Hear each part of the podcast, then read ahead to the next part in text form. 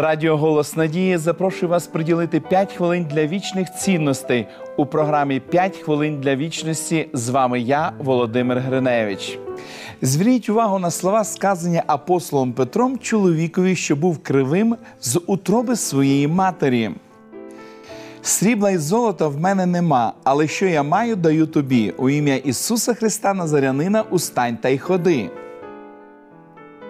В один із днів 1215 року Домінік де Гусман, засновник Чернечого домініканського ордену, схожого на орден францисканців, ішов разом з папою римським.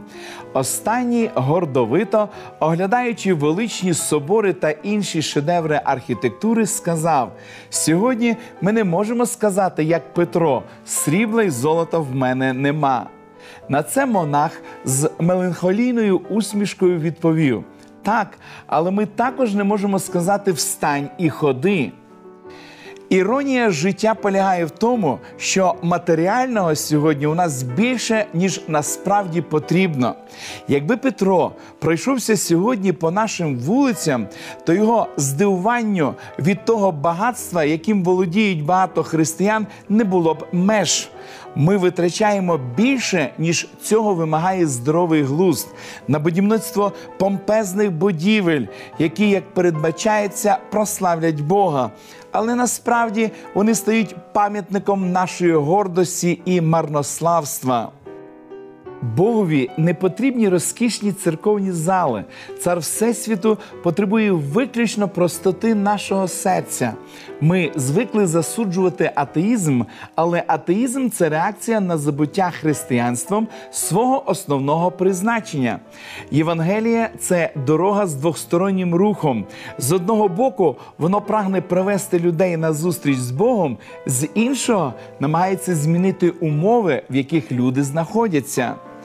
Мартин Лютер Кінг свого часу сказав, що купатися в розкоші, коли інші залишаються в злиднях, суперечить християнській моралі.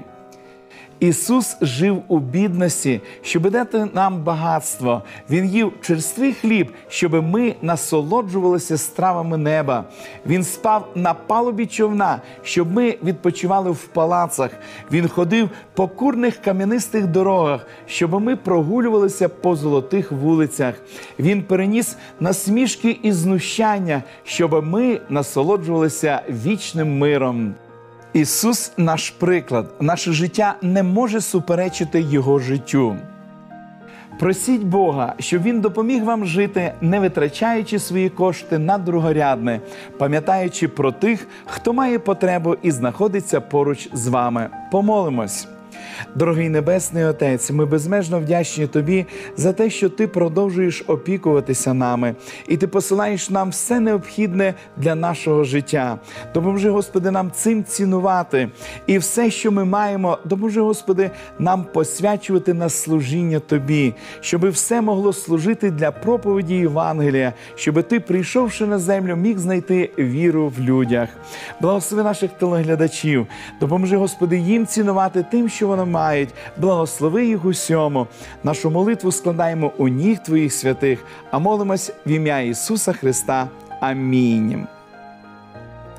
Пам'ятайте, єдина надійна основа нашого духовного життя це Ісус. Він полюбив нас і надіється, що і ми будемо проявляти любов до інших. Нагадую вам про те, що ви можете отримати цікавий курс біблійних уроків Нове життя. Через них ви зможете краще познайомитися з Ісусом, вашим Спасителем. Ви можете отримати їх, зателефонувавши нам за номером телефону 0800 30 20 20 або написавши на електронну адресу biblesobachka.hope.ua. Нехай благословить вас Бог. До побачення!